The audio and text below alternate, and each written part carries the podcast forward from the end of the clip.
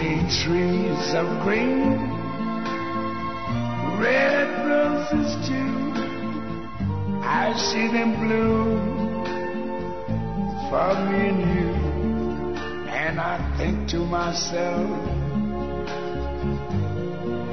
what a wonderful world. Welcome back to Poets and Lunatics.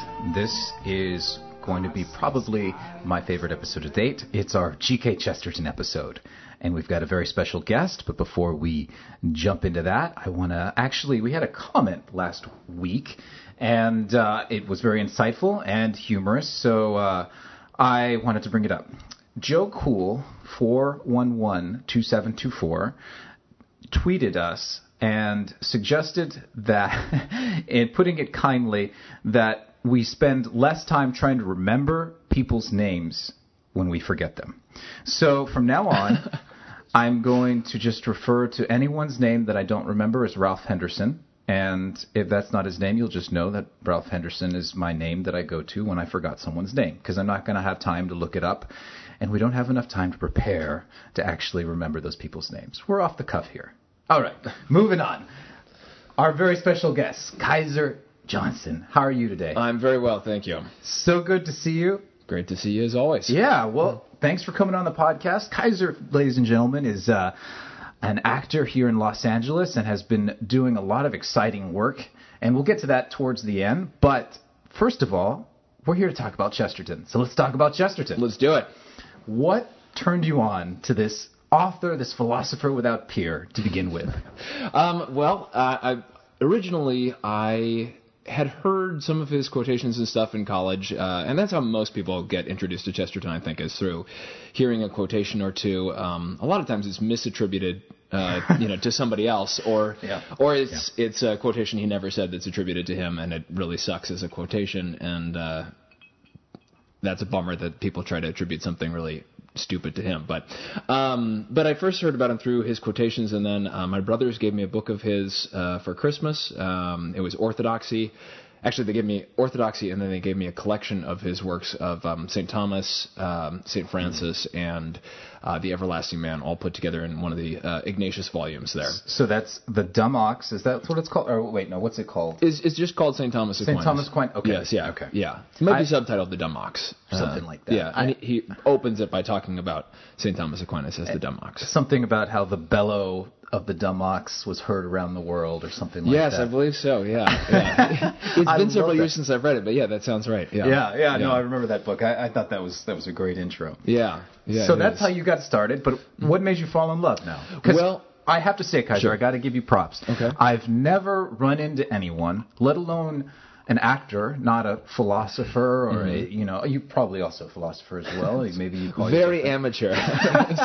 but someone that's not a PhD at Yeah. least uh, be able to sum up Chesterton. Uh, so concisely and so profoundly.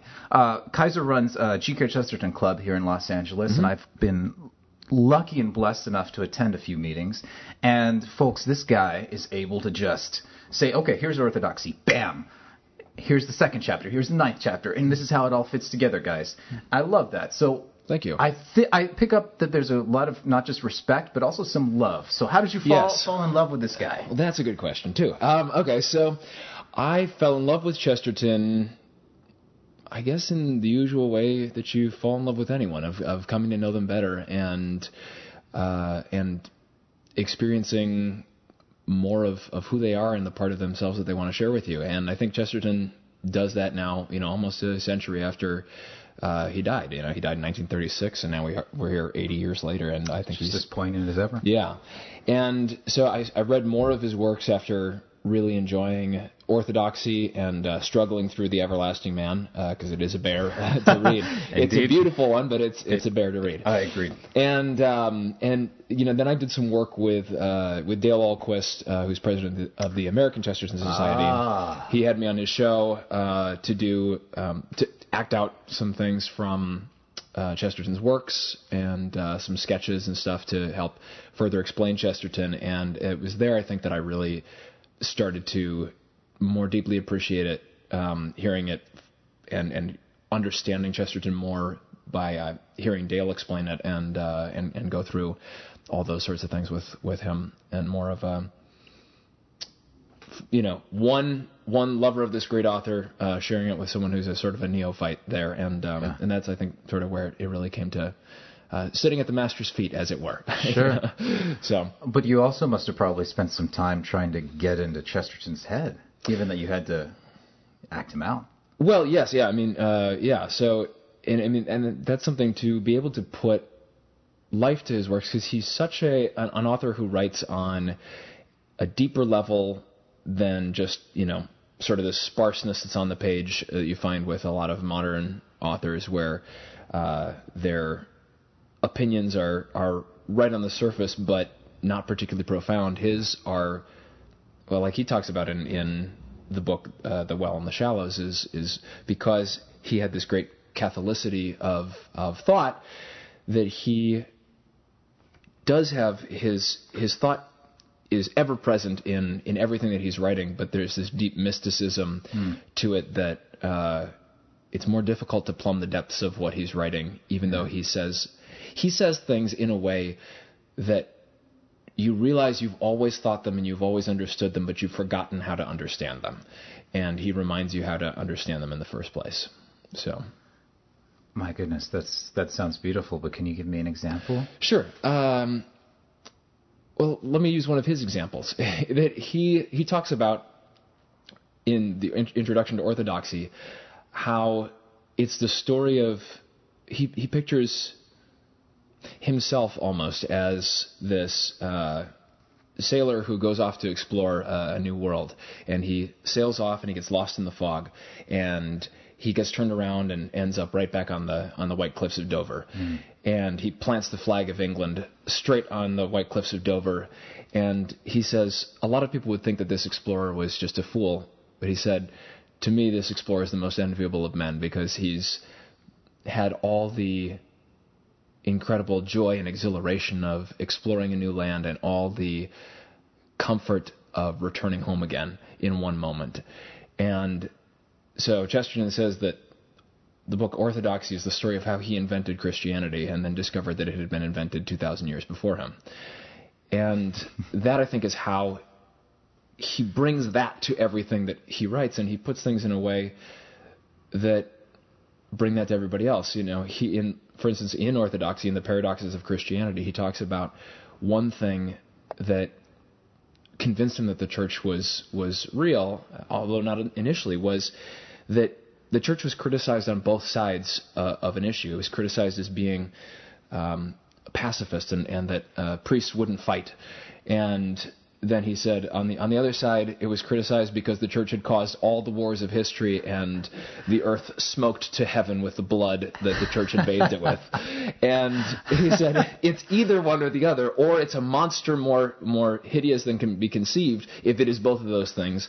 And then he began to realize, wait a minute, what if the church is the perfect mean and he, he, says, what if there's a, man who's perfectly proportioned and a, a fat man thinks he's far too thin and a thin man thinks he's far too fat, uh, but that the church he begins to imagine as this this rock that's balanced, uh, uh, it's on a point, standing on one point and it's balanced two, you know, with this weird protrusion on one side and a different weird protrusion to perfectly balance it on the other side. And he says uh, the heresies would have it uh, fall one way or the other because they'd be too much on one side or too much on the other side. But he says uh, throughout history, what we see is that the heresies go whizzing by it and they leave the church reeling but erect.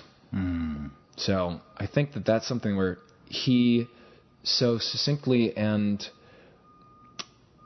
emotionally and clearly puts just common sense that uh, it's something that again it reminds you of something that you'd forgotten that you already knew And it's such a visceral reminder. yes You're just in that moment. It's like a, little slap across the Mm-hmm, face because you know he's called the apostle of common sense. Yes. and and you realize, holy cow, he's just saying stuff that's common sense. Yes. but he's saying it in a way that's far more intelligent than I am to actually realize that it's just common sense to know it. exactly yes yeah yeah Beautiful. and that's that you know part of what is common sense you know he his he's got this love of paradox and that's Yes. uh, something that that has been appreciated about him by authors throughout uh, since the time he he was writing to you know today, um, and he said paradox is common sense, uh, and he said in the past the uh, he said the regular man is able to see a paradox and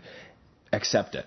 Mm-hmm. Uh, he said it's it's our great fault today that now we refuse to accept the paradox and therefore nothing makes sense mm-hmm. um, in our world because uh, he said you know the paradox is, is sort of like um, the fact that you can't look at the sun, but in the light of the sun you see everything else that exists. The mm-hmm. one thing that you can't fully understand, you accept as a mystery, and you're willing to accept as a mystery, Illumines and it illuminates everything, everything else. else. Yeah. Yeah, that's. I think that that reminds me of that chapter. I think it was in Heretics where he talks about the suicide of thought. Yes, uh, actually, that's that's the second chapter of Orthodoxy. Is Orthodoxy? Yes. Yeah. Okay. Yeah. Yeah. There you go. Just. Uh, yeah, the way just that thought that that of how you see that every time you know you step into a room these days in Hollywood where they, you know they have the the bought in to these concepts that end thought. They end the process of right. being able to think about objective ideals to begin with. Right. We're both striving to create art, mm-hmm. and so in our degree we are artists. But uh, what so, in that capacity and from yeah. that perspective, what is art and what is the point of doing it through Ch- Chesterton's point of view? Yeah, so I think primarily he's got a great quote that's um, that summarizes what he's he thinks he said. You know that art is the signature of man, and it's the first thing that we know about humanity is that man is an artist. Um, he says, you know, uh, he was writing. Um, I believe it was in Ooh, I think this was in Heretics. Um, no, it wasn't. It was in Everlasting Man because he starts with the man in the cave. Yes. Uh, and he says, you know, the first thing that we know about man, we, we look at cave paintings and we go, oh, he was a brute, he was a hunter, he was this. And he says, that's not what the cave paintings tell you at all. He's depicting something that he does in his for necessity. That's true. But what you're missing there is what's staring you in the face is that man is an artist. He's creating paintings and art of something that he does. Um, to no end but to create something beautiful and to share a story with the next generation. Um, and that is totally gratuitous. And and that's what art is. He says art is communication and not just mere expression. So the idea that uh, you know where you see things like performance art and things like that, where people say, "I just want to express this part of myself," he said that that doesn't cut it. That's not art. Art is a communication of truth, beauty, and goodness. And if it's not that, it's not art. Mm-hmm. You can't just express yourself. Any any anybody can express themselves by you know well, wailing or throwing a tantrum. Right. And Homeless men on the street express themselves to me every day when I say I don't have any change to give them. I'm sorry. Well, that's not necessarily art. it's not art. Exactly. Exactly. But that's not to say that, of course, the performing arts like dance couldn't be art. Oh, absolutely. If they are if they are communication right. of truth, beauty, and goodness, they are absolutely art. Um, and I, so that I think is, and he says there's a, a quality about art that he talks about that I think is very important. He says there is a line from the eye to the heart that does not go through the intellect. Mm-hmm. And that's a, both a positive and a negative. The positive is that you can deeply affect someone's understanding of the world and someone's understanding of humanity and someone's understanding of truth uh, through beautiful art. Uh, it's also a danger in the sense that when we make bad art, uh, that doesn't express truth, beauty, and goodness, that can can poison the hearts of of many. So, uh, for artists, there's a a real um, obligation. Obligation, yeah, that's a good word for it. To make good art. Yeah, it's something that I, I come back to a lot in this uh, podcast. Is we have to be formed like the artist. I, mm-hmm. I think we've forgotten the the level of formation that is required for good art. Mm-hmm. And um, there's many, uh, there's so many artists out there that are talented, mm-hmm. um, and there's quite a few artists that I've run into that are well formed. Mhm. I haven't run into quite as many who are both very talented and well formed. Mm-hmm. mm-hmm. Yes. Um, not to say that if someone out there is doing that is going to obviously make it here. Like that's the, this industry is rare in that it doesn't need anybody. Right. No matter who you are. Right. It'll be fine the next day. And Yeah. there's already too many of us here to begin with. well, that's the thing is is this industry what it needs, and I guess I would say this to to people who are outside of the industry but think that they might want to be a part of it is probably the best part of it that you can play is to be a consumer of art mm-hmm. and an appreciator of art rather than uh, specifically when it comes to entertainment um, rather than necessarily a creator of it you're right. There are plenty of very talented uh, artists who are making projects of beauty and are making projects that are truthful and good. And what we need is more audiences for that, and audiences who appreciate that and love that, rather than people who eschew going to the movies or watching anything on Netflix because they say there's nothing good out there. That is wrong and is not true. something that's always and I agree with you completely, and it's something that's frustrated me quite a bit, and it doesn't have anything to do with Chesterton, but I think he wouldn't mind if we ask.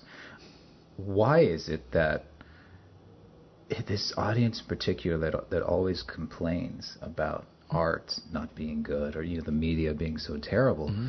is so hard to please in regards to anything that comes out it, at all?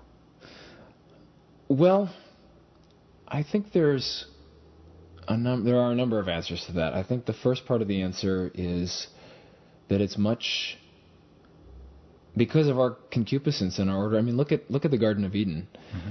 Adam and Eve have everything they could need, and they are already made in the image of likeness, in the image and likeness of God.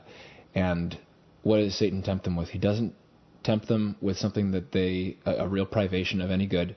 He says, God knows that if you eat of the fruit of the garden, you will be made like God.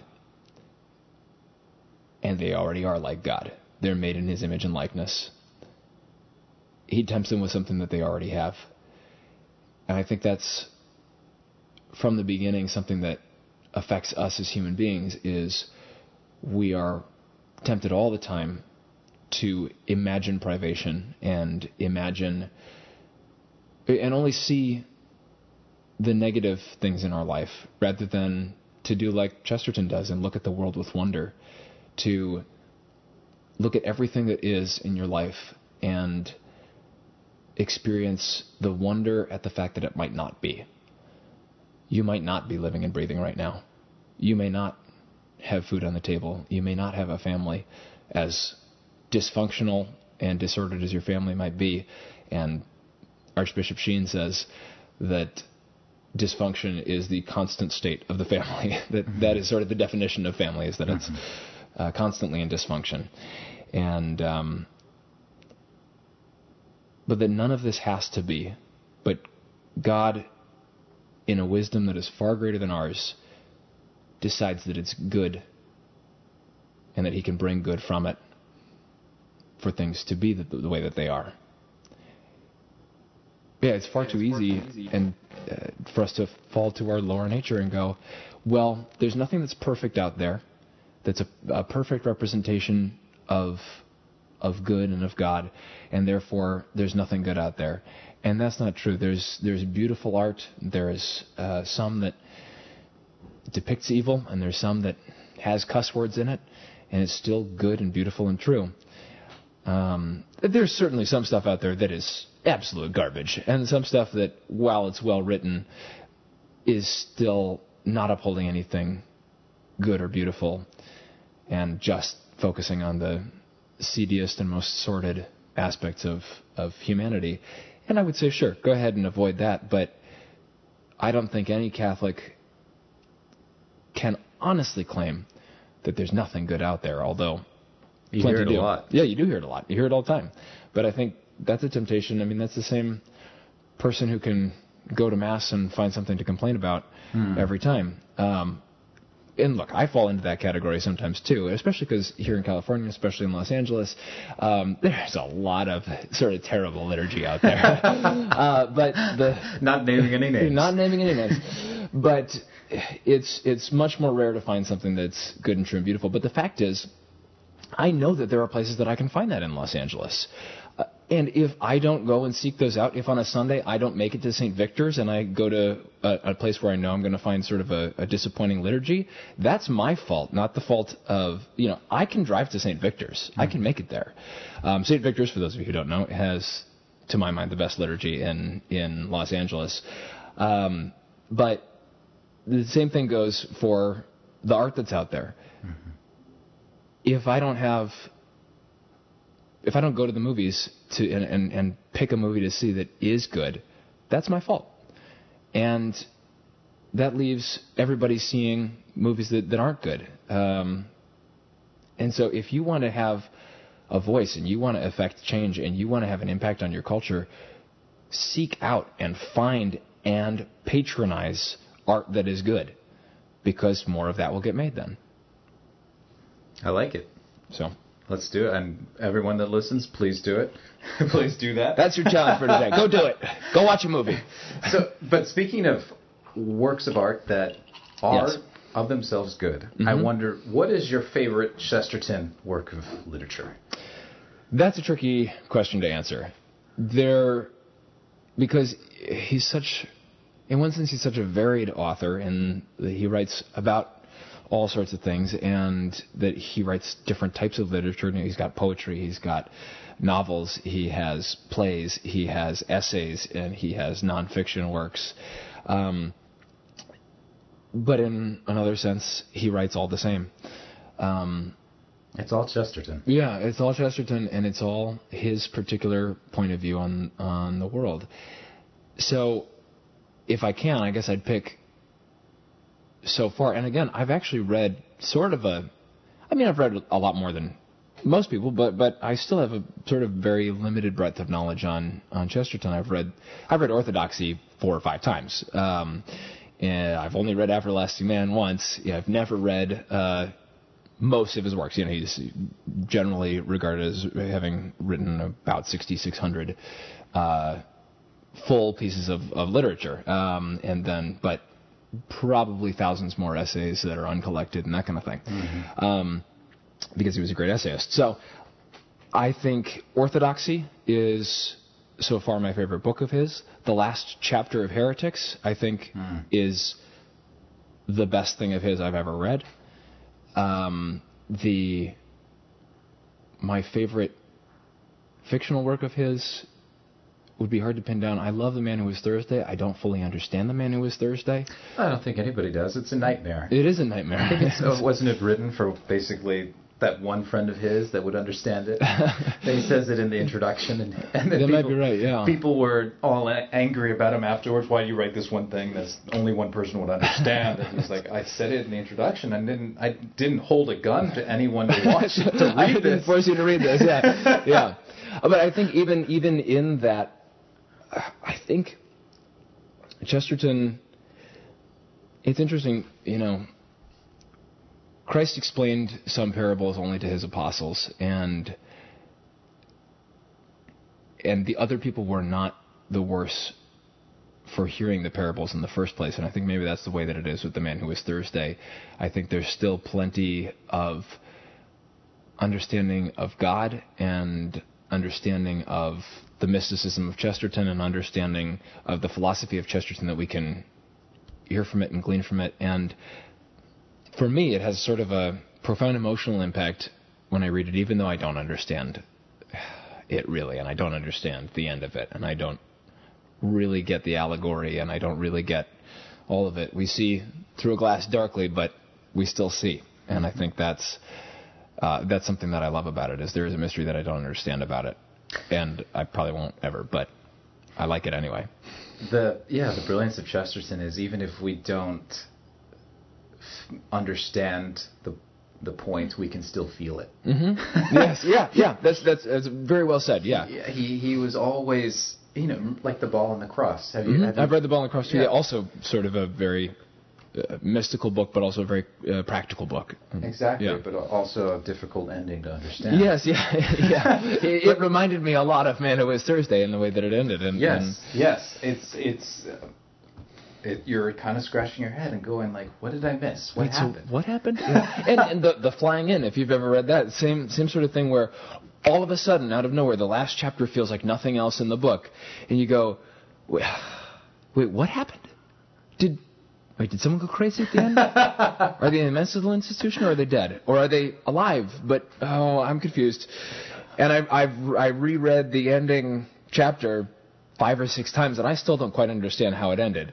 Um, but that doesn't detract from my appreciation of at least the rest of the the work. Um, it's still got a lot of goodness and a lot of truth to to share, and a lot of I think Chesterton's greatest quality of this joy and wonder of thanksgiving for everything. Yes. So, Um, like what you were saying earlier, the, the gratitude for seeing a tree for the first time. Yes. And as if it was the first time. Yeah. And seeing for the miracle that it is. Yes, yeah. I- he should, says we should not wonder at the earthquake; we should wonder at the earth. Yeah. and in the uh, the ethics of fairyland in or uh, ethics of elfland, excuse me, in um, orthodoxy, he says, you know, uh, in fairy stories, the, the rivers run with wine so that we can remember that they run with water, and they grow golden apples. So the trees go, grow golden apples so that we can, uh, or golden leaves so that we can remember that they grow green ones. And um, I think that's that's beautiful. Is that he and his his friend uh, W. R. Titterton, who was uh, an author and literary critic, um, after he died, he said, "I don't know what the church requires to make someone a saint, but I think that if anyone was, GKC was." Uh, he said he he went through a lot of suffering in his life that almost no one saw.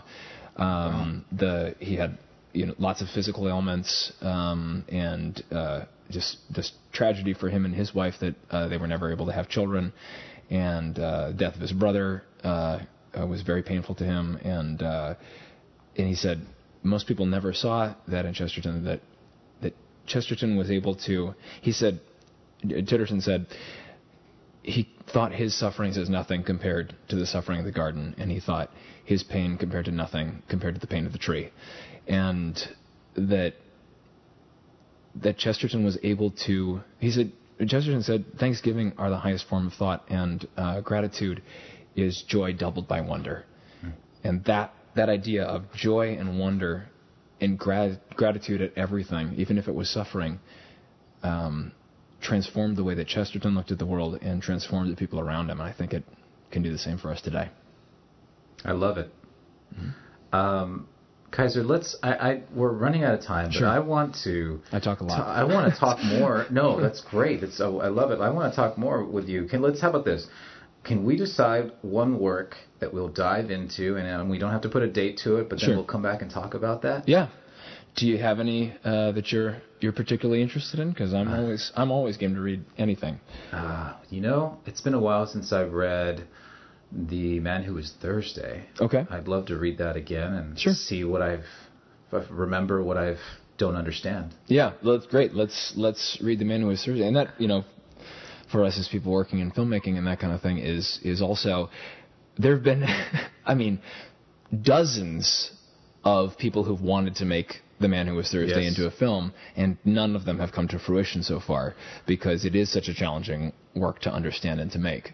So That it, it there has been, and Chesterton in general is a really hard, Mm-hmm. hard author to, to make films for, like any book Yeah. that, that you can think of. Yeah. And and oh, I lied actually. There, There was, was one that just came out last year uh, in what it was Italian film or um, something like I that. don't- I don't remember. Some some European. That's right. But they yeah modernized it and um, I based on the trailer, I'm not 100 percent sure that they got what Chesterton was. right.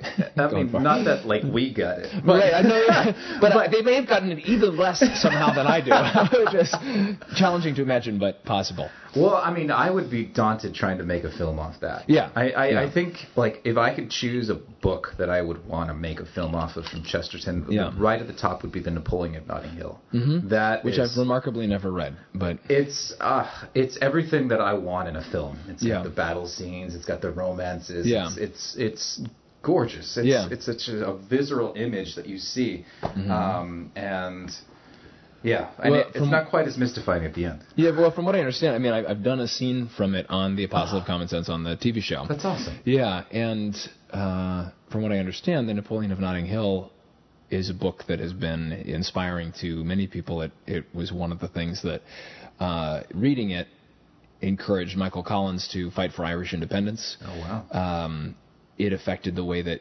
and influenced uh, Gandhi's understanding of uh, passive resistance. And, and is that the word? Is that the word I'm looking for? Passive resistance? That's not what I'm looking for, is it? It's a, a Ralph Henderson moment. Yes, yeah, thank wh- Whatever the proper term is, that's what I mean. And same thing for Martin Luther King Jr. That they, uh, uh, I believe he had some contact with the book as well. Um, Well, I'm not surprised. So- I'm not surprised. Yeah. It's it is inspiring to all revolutionaries out there. yes, yeah, yeah, yeah, even even us sitting here at this table. yeah. Those who have a quiet revolution. To, So, wage. what quiet revolutions are you working on currently? I, uh, what can you tell us anything about Sleepy Hollow or Vampire Diaries? yeah, well, sure. So, um, I I have a couple of very small roles in in uh, a couple of episodes of these uh, projects. I'm um, going to be in the season premiere of uh, Vampire Diaries. Um, on uh, October 21st, and uh, then I have a, a small role in uh, Sleepy Hollow as well. Um, something interesting about both of those. It's it's interesting that both of those projects have a certain sort of. If you haven't seen them, they have a certain sort of sense of the supernatural and a sense of uh, mysticism in both of the, these shows, and uh, that I guess is something that must come through in, in what I do because that uh, it those are the you know first th- those are, are some things I've been cast in recently. So, um, and I'm currently you know doing a lot of uh, writing and uh, you know writing a, a number of pilots. I'm writing a couple of comedy pilots and stuff because I I do want to work on creating um, television that is good and true and beautiful and fun to watch. Uh, and I'm also writing a drama pilot, um, which is a little bit more from a mystical angle and that kind of thing. So, Nice. um, yeah. Well, so, how can we find out more about you online? well, you can follow what I'm doing up to the moment and up to the second on on uh, Twitter. Uh, my handle there is just Kaiser Johnson, and on Instagram, same thing, um, and on Facebook, you know, facebook.com slash Kaiser Johnson. And how do And- how do the folks spell Kaiser? Just so K A I S E R.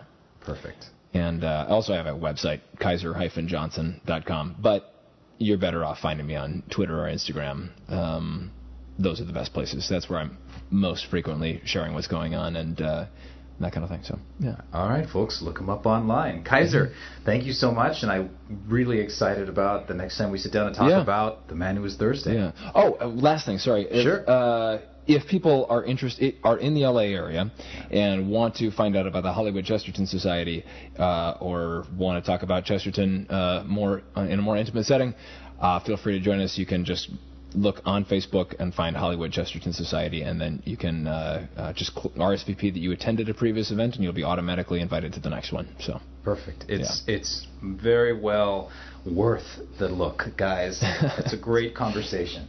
Very good. All right, well, Kaiser, All right. thank you again, and Thank we'll you, see James. you very soon. I'm looking forward to it. Me too. All right, folks, I'm your host, James Pinello, and we'll see you guys next time on Poets and Lunatics. I hear babies cry.